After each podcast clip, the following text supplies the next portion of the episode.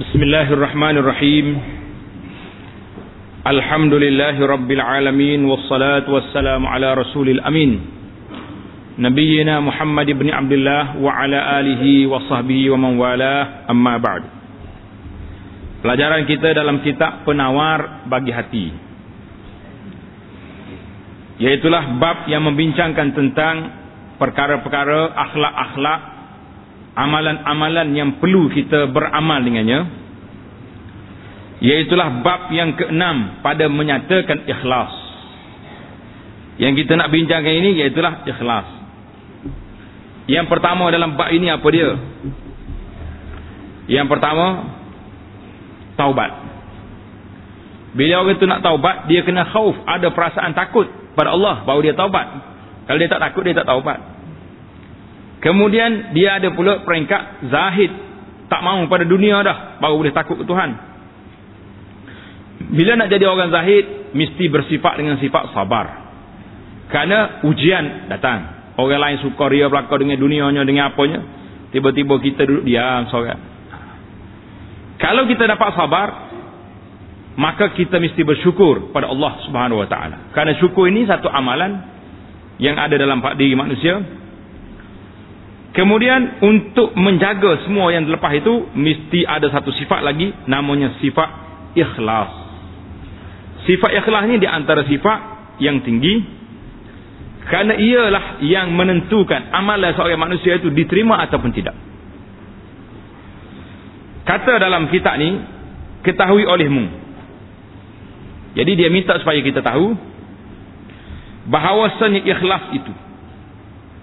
Tulis dekat tepi itu ikhlas tu apa dia? Takrif ikhlas tu apa? Itu menunggalkan Allah. Ha. Apa makna menunggalkan? Jadikan Allah Taala itu tunggal. Mana mengesakan Allah Taala. Pada segala ketaatan dengan qasad dengan tujuan semata-mata kerana Allah. Apa makna ikhlas?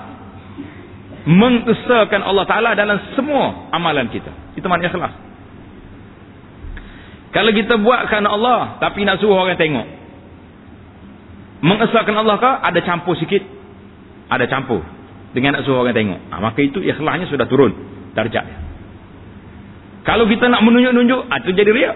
Lain pula mem, apa ni rusak terus ha, ini kena ingat semua dan iaitu bahawa menghendaki ia dengan taatnya itu ketaatan yang kita buat amalan-amalan yang baik yang kita kerja ni kita nak untuk siapa semata-mata menuntut takarrub menghampirkan diri kepada Allah subhanahu wa ta'ala tiada akan sesuatu yang lain daripadanya bukan kerana sesuatu yang lain. Ini dipanggil ikhlas. Apa di ikhlas? Semua ketaatan.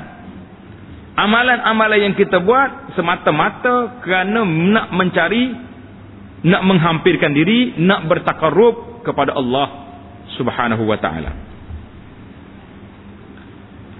Tidak nak benda-benda lain seperti puji manusia. Kita buat ibadat nak orang puji, oh kau buat dia awak solat.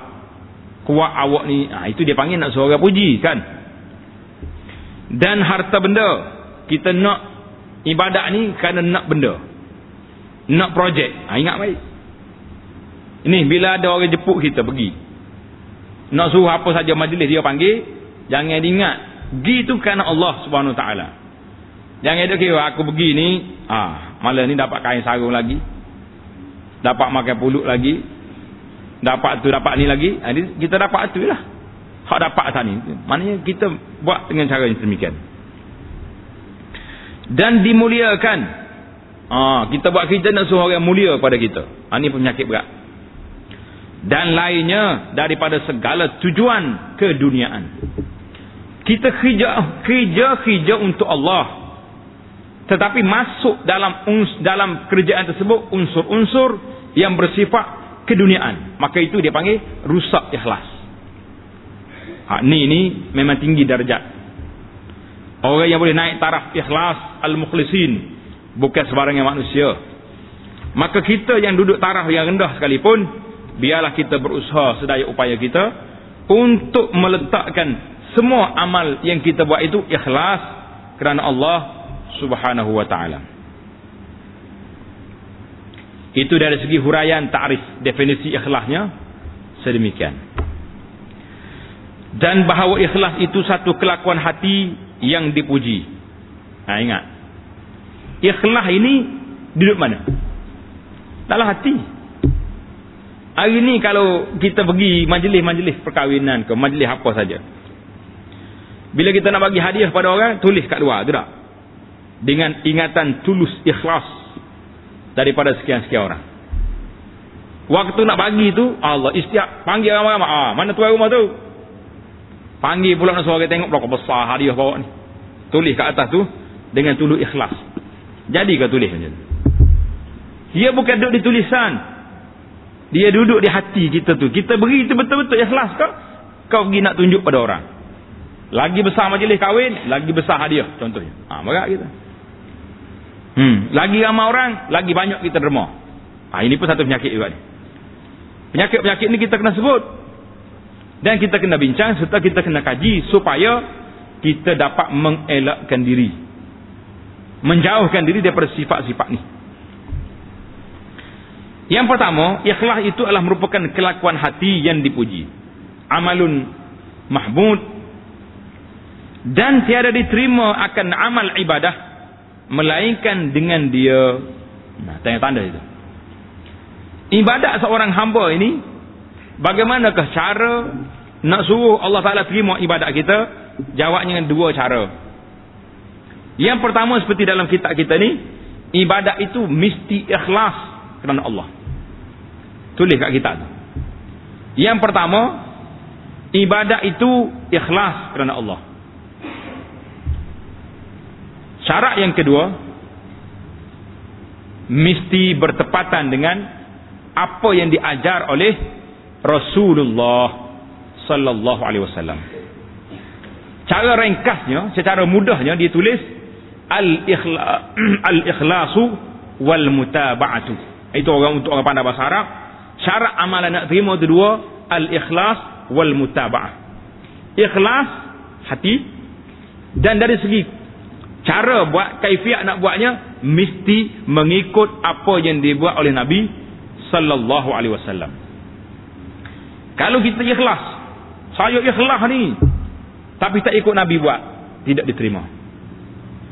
Ikut cara Nabi 100%. Ikut sunnah betul-betul. Tapi hati pula tak ikhlas, pun Tuhan tak terima. Ha, jadi kita kenal tak dua. Zahirnya ikhlas, batinnya mutabaah ikut yang Nabi kita sallallahu alaihi wasallam ajar. Mana-mana mana amalan yang tidak ada daripada Nabi, kita tinggalkan. Telah berfirman Allah Ta'ala, A'udzubillah minasyaitan rajim, وَمَا أُمِرُوا إِلَّا لِيَعْبُدُوا اللَّهَ مُخْلِصِينَ لَهُ الدِّينَ Surah Al-Bayyinah ayat 5 Maksudnya Dan tiada disuruh akan mereka itu melainkan untuk menyembah mereka itu akan Allah Taala pada ketika membersihkan mereka itu baginya akan agama daripada syirik yang besar dan syirik yang kecil. Ha, jadi selepas syirik kecil itu tutup kurungan sesat terjemahan dan penjelasannya. Wa ma umiru. Mereka tidak diarah, tidak disuruh illa liya'budullah kecuali supaya mengabdikan diri menyembah Allah Taala mukhlisin dalam keadaan kita ikhlaskan agama kita ni kepada Allah Ta'ala tidak ada syirik dan tidak ada perkara-perkara yang menyalahi perbuatan Nabi Sallallahu Alaihi Wasallam. Tengok tu dalam kitab kita ni atas kah tu macam ada titik ga. Salah tu. Buang. Dia tulis syirik, syirik. Tidak ada syirik. Sama ada yang besar dan yang kecil. Yang besarnya ah, lagi dahsyat. Yang kecilnya apa? Iaitulah riak. Kita dah belajar kan dalam sifat ria yang lepas. Wal billah. Dan sabda Nabi sallallahu alaihi wasallam, "Innamal a'malu binniyat wa innama likulli imri'in ma nawa." Faman kanat hijratuhu ila Allah wa rasulih fahijratuhu ila Allah wa rasulih wa man kanat hijratuhu lidunya yusibuha aw imra'atin yankihuha aw imra'atin yang kihuha fa hijratuhu ila ma hajara ilaihi ha, tengok hadis ni. rawahu asy-syaikhan nombor dua di bawah tu diriwayat oleh Bukhari dan Muslim. Terjemah syaikhan dia tulis dalam kitab rawahu asy-syaikhan siapa dia syaikhan Bukhari dan Muslim. Dalam kitab hadis daripada Sayyidina Umar Ibnul Khattab radhiyallahu taala Ibnu uh, Sayyidina Umar meriwayatkan hadis ini daripada Nabi sallallahu alaihi wasallam. Hadis innamal a'malu binniyat artinya hanya saja ha, bahawasanya sah segala amal ibadat itu dengan sebab segala niat. Maknanya diterima segala amalan itu dengan sebab niat. Niat betul maka amalan pun baik. Tapi kita kena ingatlah niat-niat itu di dalam perkara yang kita kena niat dan perkara-perkara yang harus kita buat. Jangan pula kita pergi ambil benda tak baik. Kita pergi curi. Rumah orang kaya ni bakhil sangat. Kita rompak rumah dia sebab dia bakhil. Tujuannya apa? Nak ambil duit ni nak bagi orang miskin dalam kampung ni. Ah ha, itu betul-betul tidak jadi niat. Seperti hari ini mungkin kita banyak dengar. Dalam berita ke, dalam khabar ke, dalam apa saja TV ke. Iklan-iklan. Badan kebajikan. Mengutip, apa ni, mengadakan majlis makan malam amal. Untuk anak yatim untuk apa, untuk apa. Penganjur tu, untuk penganjur tu apa? Orang-orang yang tidak tutup aurat, bercampur gaul laki-laki perempuan, majlis itu dengan melompat-lompat tari menari. Itu bukan nama amal kebajikan, nama dia amal syaitan. Nama apa? Amal syaitan. Tidak menghalalkan cara. Kita nak bantu orang miskin, minta derma baik-baik. Bukan dengan kita buat majlis tari menari, majlis joget-joget, kemudian nak butik derma, nak beri pada anak yatim. Nyanyi anak yatim tu. Bagi derma baik-baik. Jangan duduk bersindung di sebalik nama-nama Islam.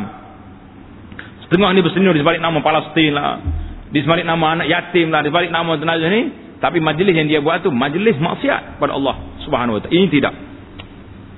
Tidak ubah. Niat yang baik itu tidak mengubah. Kerana dia syarat dia mesti mengikut apa yang dibuat oleh Nabi SAW. Sebagaimana yang telah kita cerita. Tiga orang pemuda datang berjumpa dengan isteri Nabi. Ingat tak?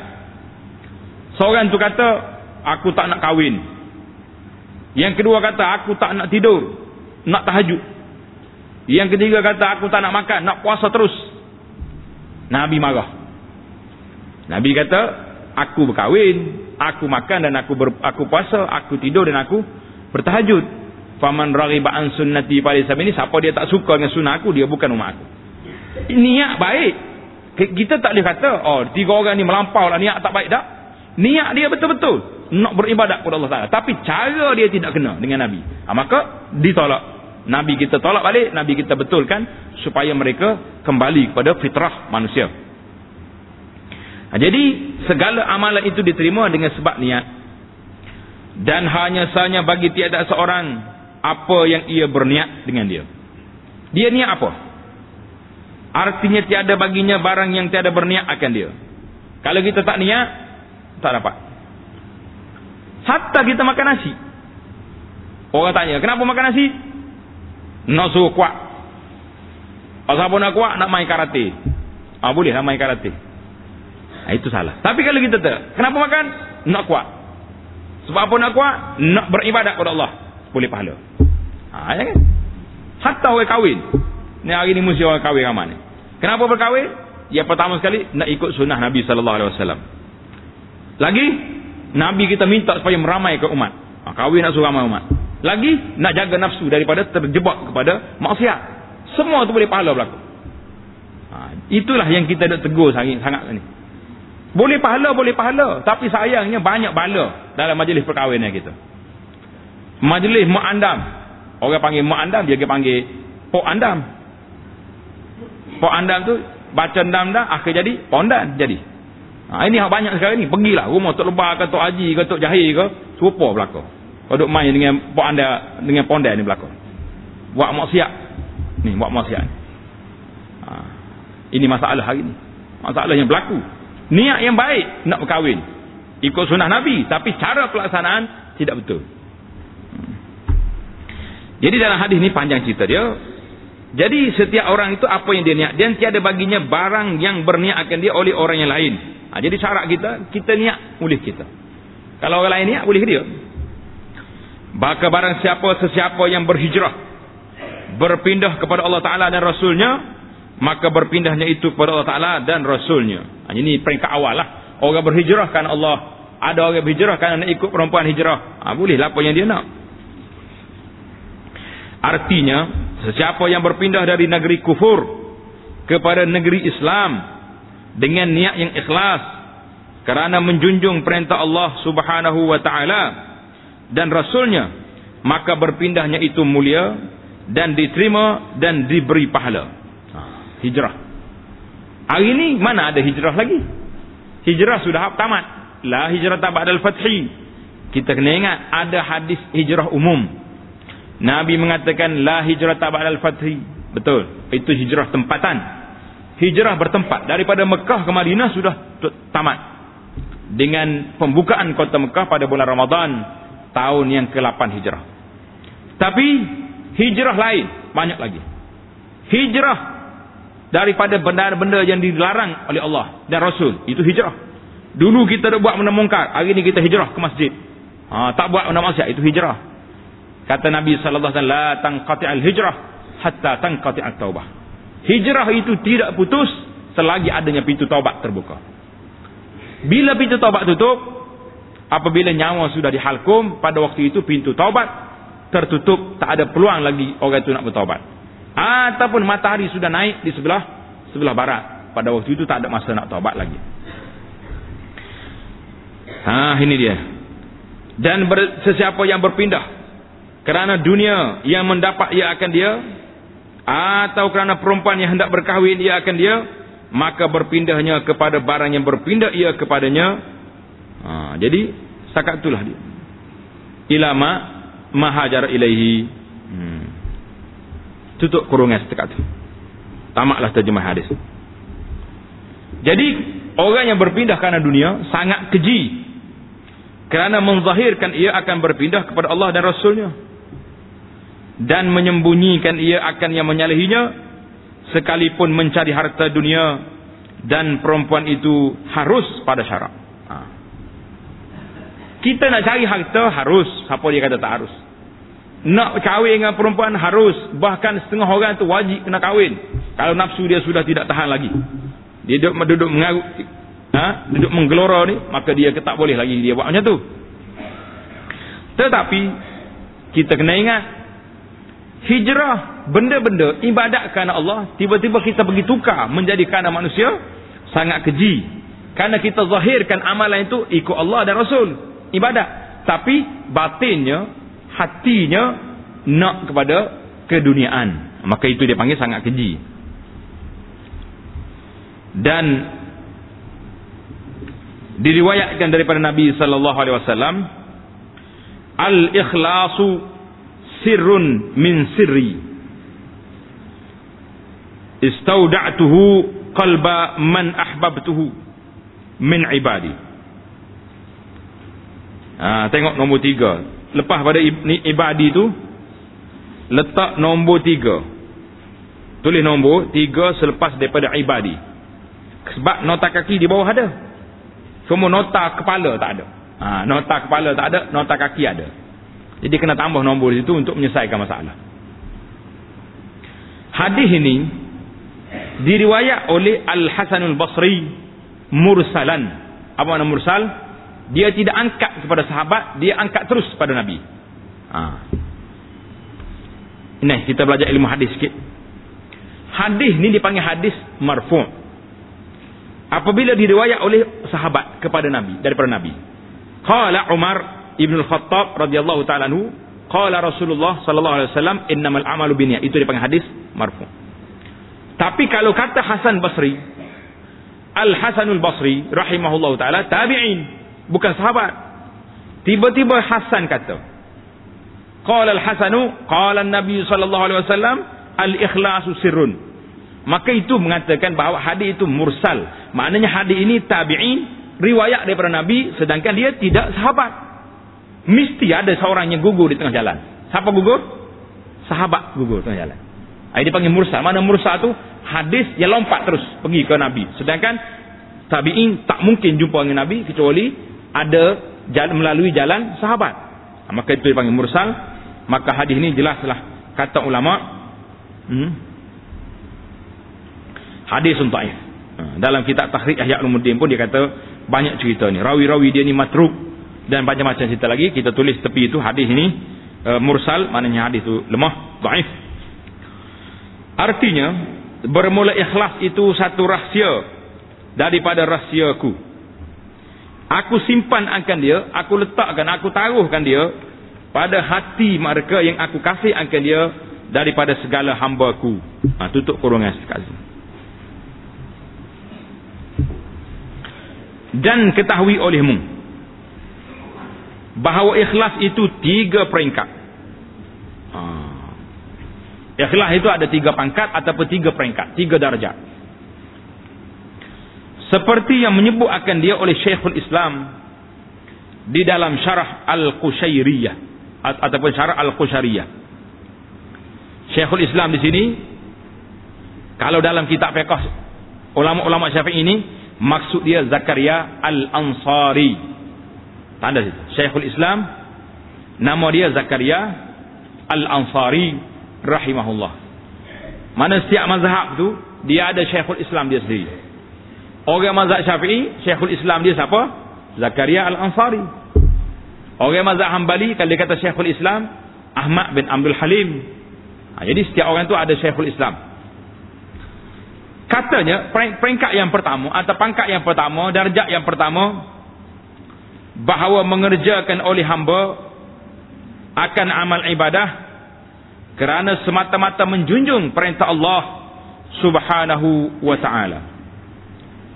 Kita buat ibadat ke mana kerana Allah Taala saja, tak ada apa-apa.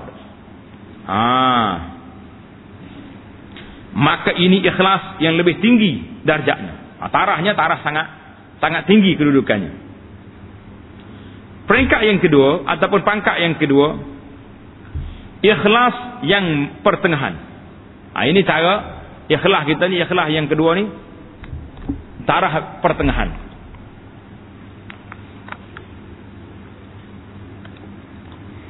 Yaitu bahawa mengerjakan ia akan amal ibadat kerana menuntut pahala dan kerana lari daripada seksa.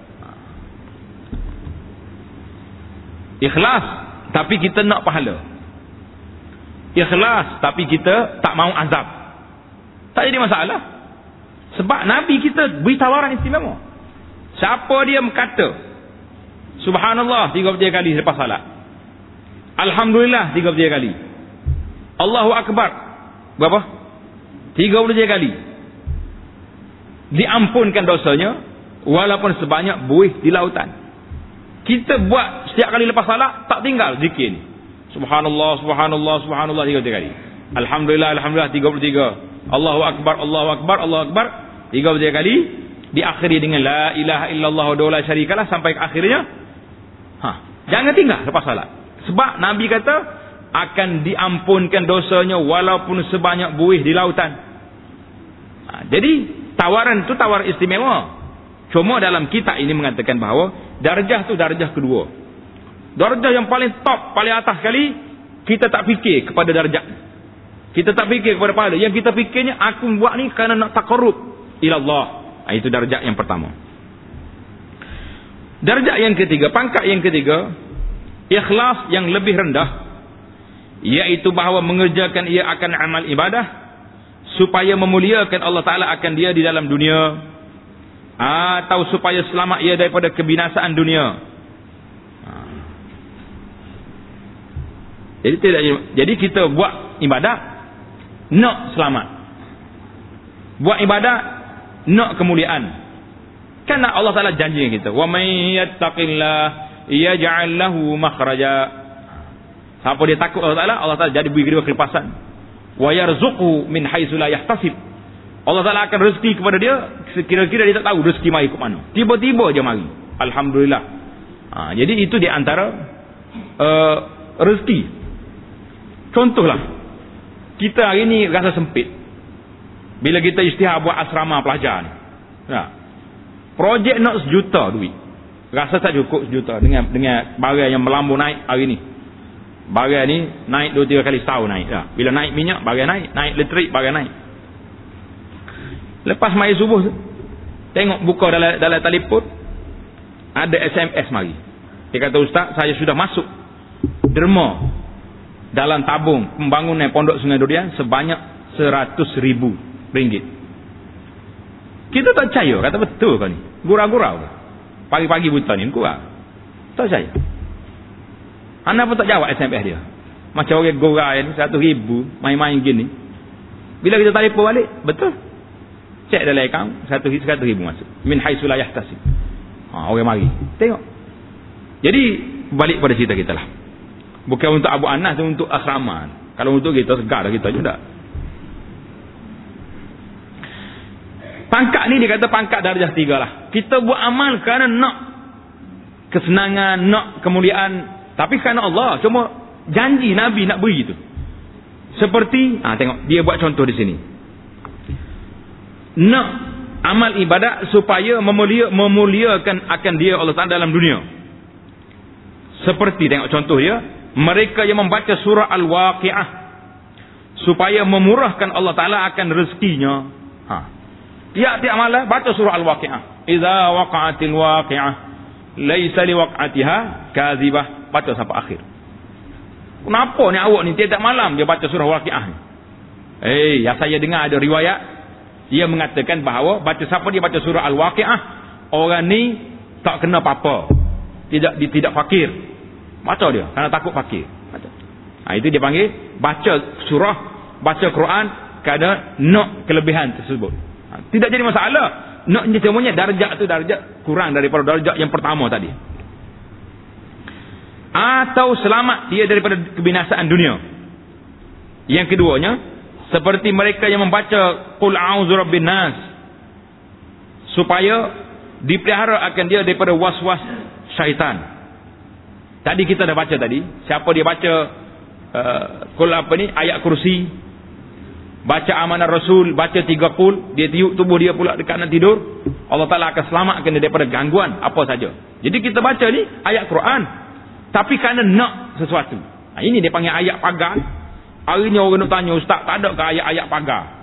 Dia nak pagar tubuh lagi pagar rumah lagi pagar kereta lagi pagar tu pagar ni. Habis semua pagar belakang kata tak ada masalah.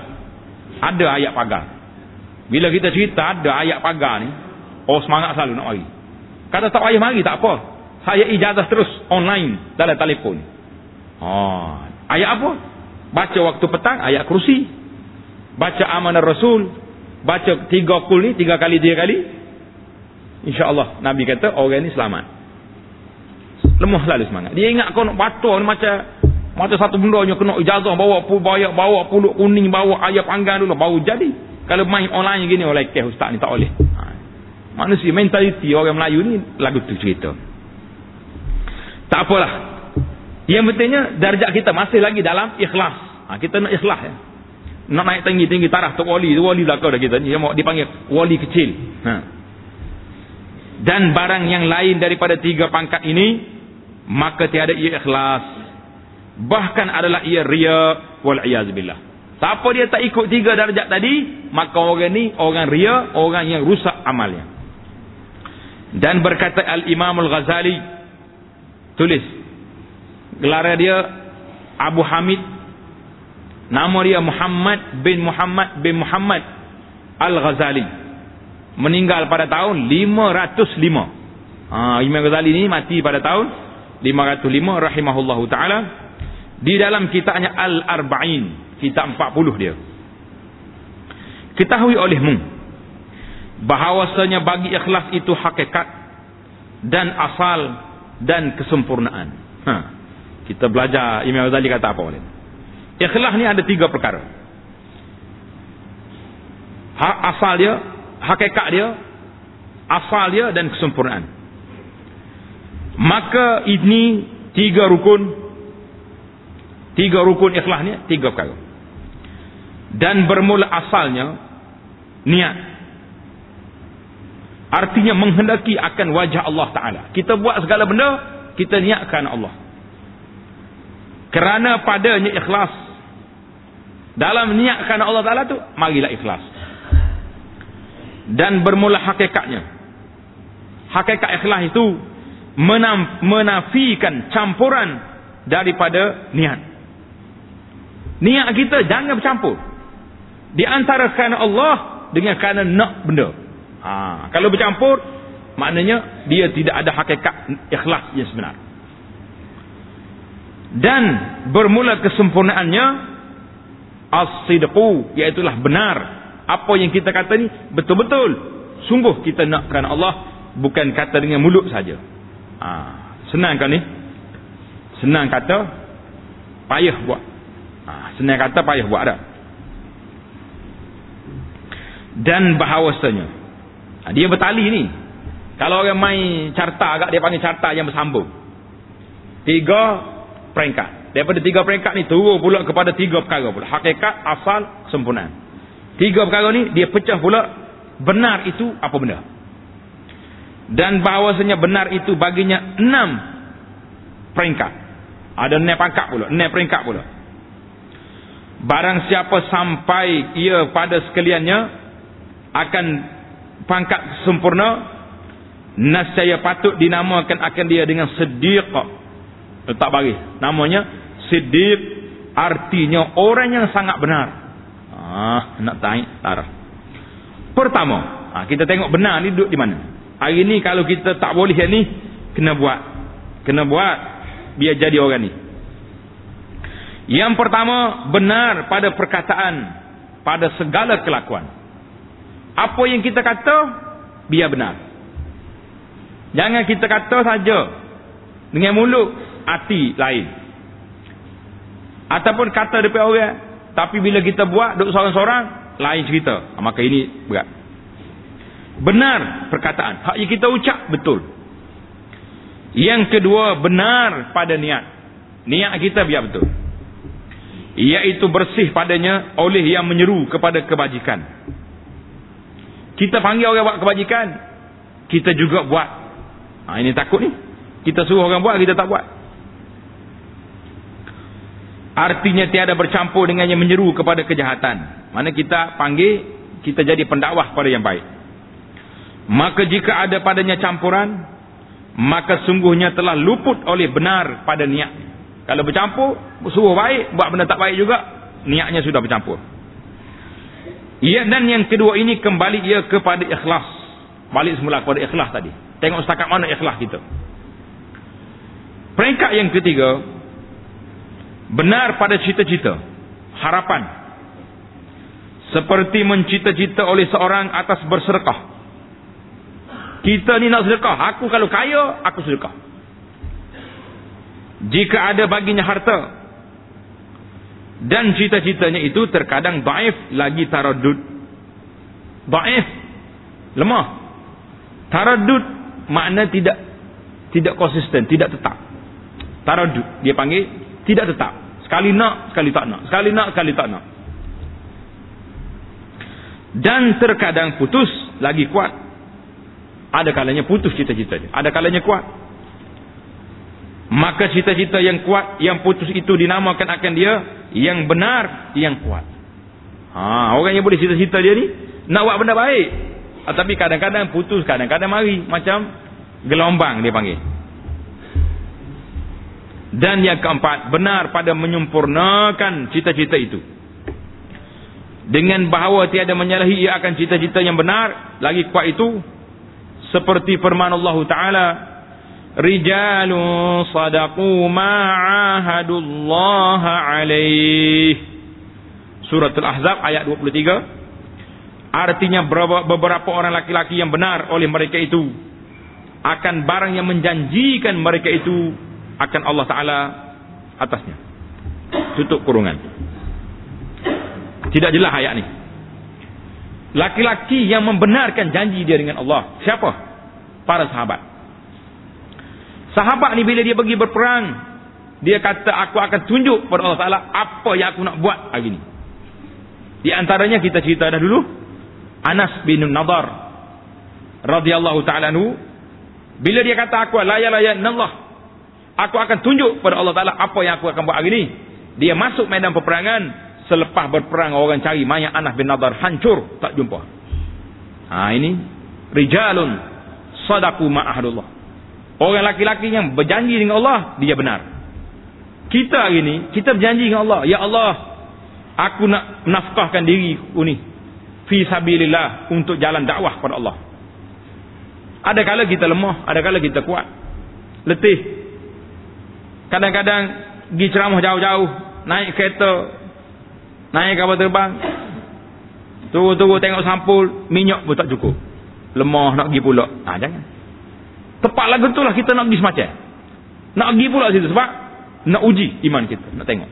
Tapi kalau orang ni jemput pula ustaz ceramah apa saya. Oh seratus halas saya cari. Tak boleh pergi saya ada. Padahal sebenarnya dia kosong tak ada jadual tipu. Ini ustaz penipu nama sebab duit tak banyak tak nak mau pergi. Berlaku.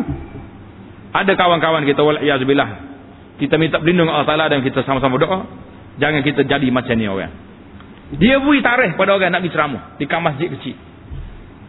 Bila mari masjid Abu Samsa tempat majlis-majlis utama yang dijangka angkanya sampurnya tebal dia batal masjid kecil.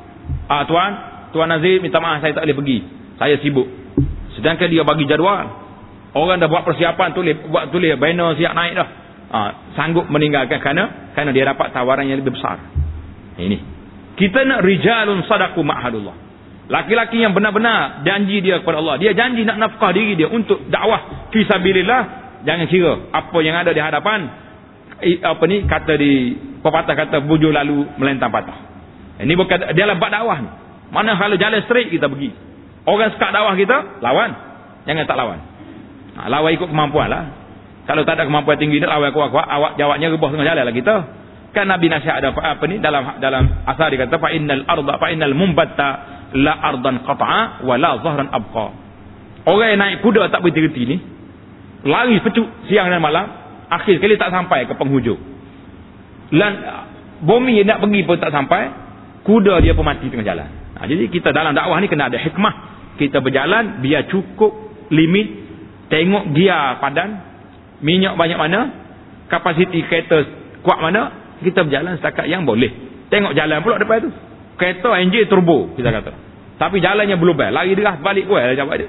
Ha, itu dipanggil hikmah fi dakwah nak cerita sini orang yang benar dalam janji dengan Allah dan yang kelimanya benar pada segala pekerjaannya, segala perbuatan kita. Meniaga kita, muamalah kita dengan manusia, janji kita dengan orang, ini yang paling takut sekali, janji itu janji. Dengan bahawa adalah ia dengan kelakuan yang tiada menunjuk ia atas suatu daripada yang di dalam hatinya, melainkan hatinya bersifat dengan dia. Allahu Akbar. Apa yang kita zahirkan ini, itulah yang ada dalam hati kita. Payah tu. Nak, macam mana nak tunjuk? Kita dah tunjuk baik dengan orang. Tapi hati bergelara. Bermula maknanya bersamaan di dalam dan di luar. Yang hatinya macam ni, yang di luarnya macam ni sama. Maka jika tiada bersamaan, nasaya tiada ia benar. Allah. Orang ini bukan orang benar. Bahkan terkadang adalah ia riak seperti menzahirkan ia akan khusyuk anggotanya. Allah, waktu berjalan daripada orang tunduk gini. Kalau salah saya sepak semut pun tak mati. Waraknya berjalan. Tak ada orang, ya Allah, Masya Allah. Dia cabut piyah dia tu lopak lebih pada anak kera lagi. Buahnya. Ha, ini dipanggil warak depan orang, belakang orang berat. You know. hmm. Dan di dalam hatinya, dia buat khusyuk tadi dalam hatinya untuk apa? supaya dipuji akan dia. Nak suruh orang puji dia. Ah warak dia ni. Eh wali besar ni. Yang keenamnya benar pada segala amal yang batin seperti khauf takut pada Allah. Dan sabar dan tawakal. Iaitu bahawa mengetahui akan makna khauf takut dan raja harap dan sabar dan syukur dan tawakal dan lainnya serta merasa ia akan sekaliannya dalam hatinya artinya telah jadi segala kelakuan itu tabiat baginya maka wallahu taala alam kita akan sambung bab yang ketujuh pada menyatakan tawakal. Ha, jadi insya-Allah tawakal ini menjadi perbincangan kita pada jalsah kita yang akan datang insya-Allah. Subhanakallahumma bihamdika asyhadu an la ilaha illa anta astaghfiruka wa atubu ilaik. Wa sallallahu wa sallama wa barak ala Muhammadin wa ala alihi wa sahbihi ajma'in. Walhamdulillahi rabbil alamin.